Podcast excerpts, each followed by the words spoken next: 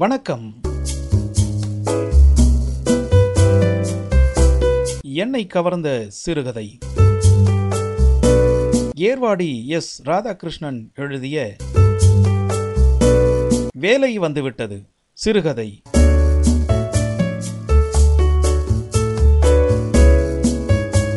இதோ உங்களுக்காக.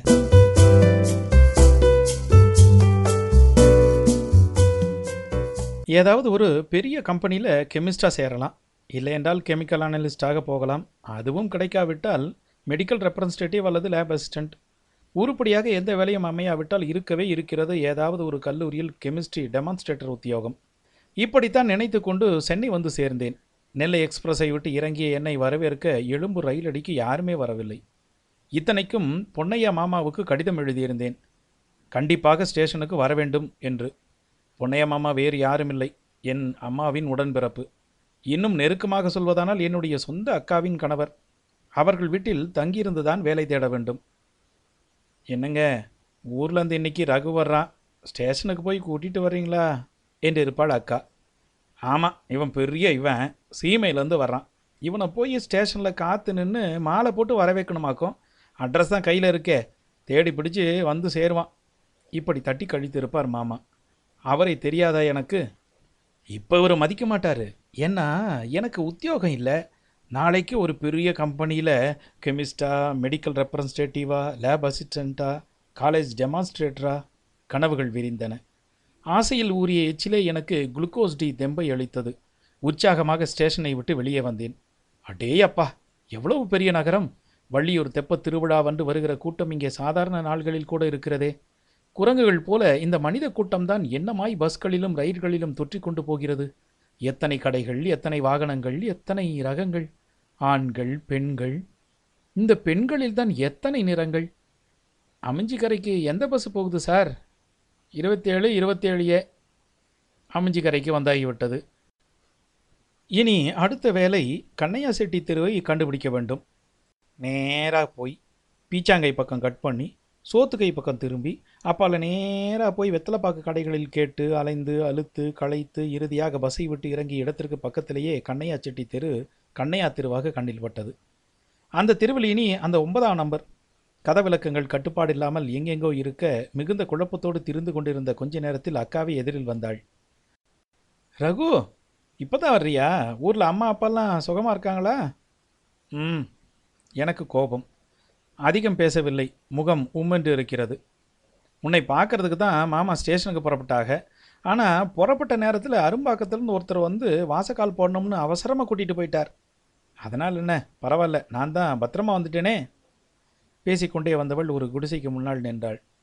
குனிஞ்சி போகிறாகோ இதுவா? இதுவா இவர்கள் இருக்கிற வீடு? நம்பர் ஒன்பது ஒரு பங்களாவாக இல்லாமல் போனால் பரவாயில்லை. குறைந்தபட்சம் ஓரிரு அறைகள் கொண்ட ஒரு ஓட்டு வீடாகவாவது இருக்க வேண்டும் என்று நினைத்து கொண்டிருந்தேன். குடிசையாக இருக்கிறதே. தலையில் சுமது வந்த கூடையை இறக்கி வைத்தாள் அக்கா. மாமாவின் பட்டறையிலிருந்து மர இழைப்பு தூளை அள்ளி கொண்டு வந்திருந்தாள். தூசியும் தூளுமான அந்த மரத்தூள் நெடி பக்கத்தில் இருந்த கூவத்தின் மனத்தோடு கூட்டணி அமைத்து கொண்டது. அக்கா இதுலையா இருக்க? இதுக்கு வாடகை எவ்வளவு? முந்நூறுரூவா நம்ம ஊரில் முந்நூறுரூவாய்க்கு ஒரு பெரிய மச்சு வீடே கிடைக்கும். அது சரி. அப்பாவுக்கு வேலை நடக்கா? ஆமாங்க்கா நம்ம ஊர் முருகன் கோவில் தேர் ரிப்பேர் வேலை நடந்துகிட்ருக்கு அப்போ தான் அதை ஏற்று செய்துட்ருக்காக வெட்டூர் மணி மடத்துலேருந்து ரத வேலைக்காக நிறைய வந்திருக்காக. ஆனாலும் அப்பா ரொம்ப கஷ்டப்படுறாங்க வயசாயிடுச்சு இல்லையா? ஆம் நான் உத்தியோகத்துக்கு போய்விட்டால். Chemist chemical analyst medical representative lab assistant college demonstrator என்று மீண்டும் கனவுகள் விரிந்தன. அடுத்த நாள் காலை ராகு காலம் யமகண்டம் நீங்களாக ஒரு நல்ல நேரம் எதிரே யார் வருகிறார் என்று பார்த்து அக்கா என்னை வெளியே அனுப்பி வைத்தாள். இனி வேலை தேட வேண்டும். ஊரிலிருந்து வரும்போதே சென்னையில் உத்தியோகம் பார்க்கும் சில வள்ளியூர்காரர்களின் முகவரிகளை குறித்து வைத்திருந்தேன். முருக அண்ணாச்சி ஸ்டேட் பேங்க்கில் ஹெட் ஆஃபீஸில் இருக்காக. முதல்ல அவங்கள போய் பாரு. பல பெரிய இடங்களில் அவங்களுக்கு பழக்கம் இருக்கும். அவங்க மனசு வச்சு அவனுக்கு ஒரு நல்ல வேலை வாங்கி தர முடியும். இம்போசிஷன் போட்ட மாதிரி அப்பா தான் இதை எத்தனை முறை சொல்லியிருப்பார். முருகன் சார்வாளிடம்தான் முதலில் சென்றேன். எல்லாம் சரிதான் தம்பி. இங்கே எண்பத்தி ரெண்டாம் வருஷம் பதிச்சவங்களுக்கு இப்போ தான் எம்ப்ளாய்மெண்ட் எக்ஸ்சேஞ்சிலேருந்து இன்டர்வியூ கார்டு வர தொடங்கியிருக்கு. நீ என்னடானா போன மாதம் பாஸ் பண்ணிவிட்டு வந்து உடனேயே வேலை வேணுங்கிறியே. அண்ணாச்சி பேங்க்கில் முடியலன்னா பரவாயில்ல.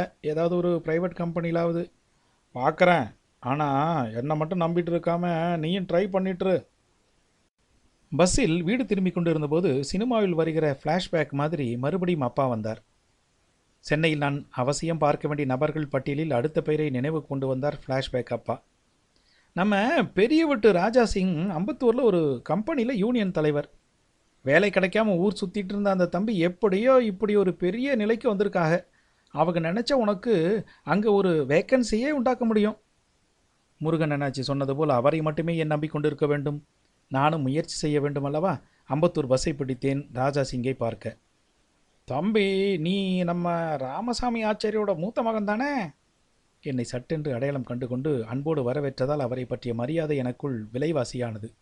மகிழ்ச்சி பிரவாகத்தில் நம்பிக்கை துளிர்விட்டது. வந்த விஷயத்தை சொல்லி முடித்தேன். தொழிற்சங்க தலைவர்னா வேலைக்கு வந்தவங்களோட நலனை கவனிக்கிறவன் தானே ஒழிய வேலைக்கு போக ஏற்பாடு பண்ணுற எம்ப்ளாய்மெண்ட் எக்ஸ்சேஞ்ச் இல்லை.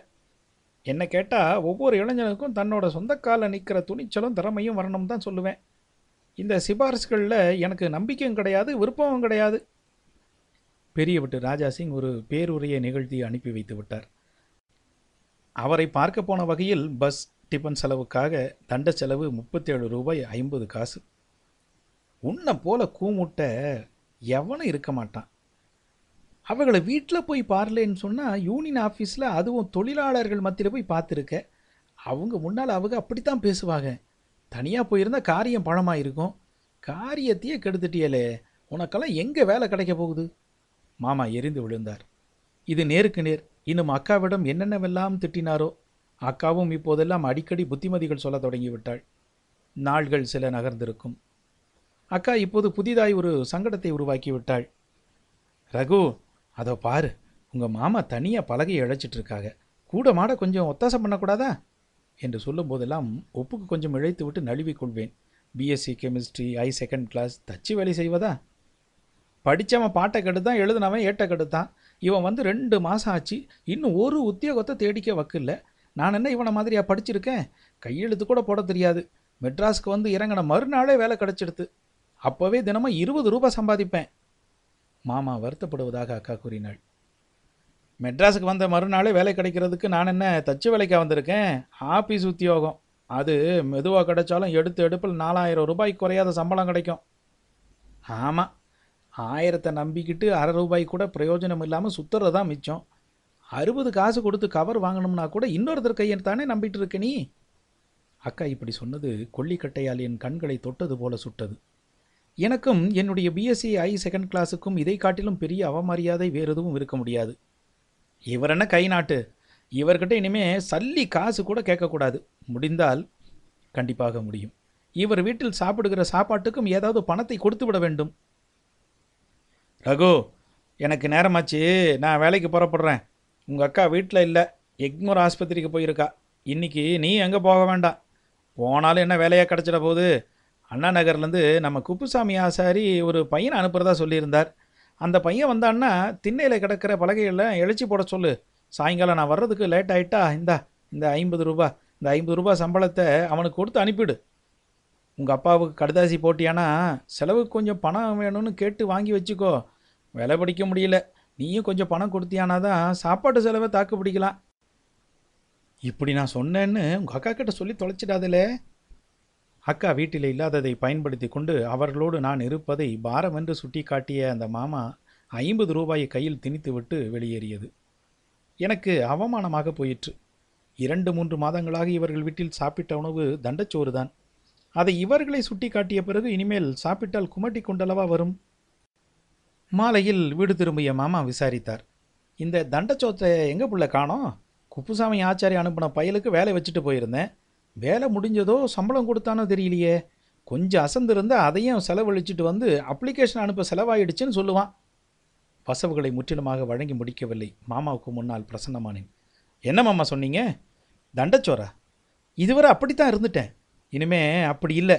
இந்தாங்க இதில் ஐம்பது ரூபா இருக்குது ரெண்டு நாள் சாப்பாடு போடுங்க. ஏலே ரகு குப்புசாமி ஆச்சாரி அனுப்பின பயலுக்கு கொடுத்த கூலியை நீயே வச்சுக்கிட்டியா? ஆமாம் நான் தான் வச்சுக்கிட்டேன். வேலையை அவன் செய்து கூலி வாங்கினா என்ன? நான் செய்து வாங்கினா என்ன? உங்களுக்கு வேலை தானே முடியணும்? பேனாவும் தாளும் தராத வேலையை இந்த இழைப்புள்ளியும் மட்டப்பலகையும் தரலாம் இல்லையா? இந்தாங்க என் சம்பளம். இருபது ரூபாயை மாமாவிடம் நீட்டிய போது பழக்கமில்லாத வேலையை செய்திருந்த என் பூவிரல்கள் சிவந்திருப்பதை பார்த்து அக்காவின் கண்களில் நீர் அரும்பியது. அதில் வருத்தம் இருந்த அளவுக்கு பெருமிதமும் இருந்தது. இப்போது வேலையில்லா பட்டதாரிகளின் எண்ணிக்கையில் ஒன்று குறைந்து விட்டது நீங்கள் இதுவரை கேட்டது ஏர்வாடு எஸ் ராதாகிருஷ்ணன் எழுதிய வேளை வந்துவிட்டது சிறுகதை.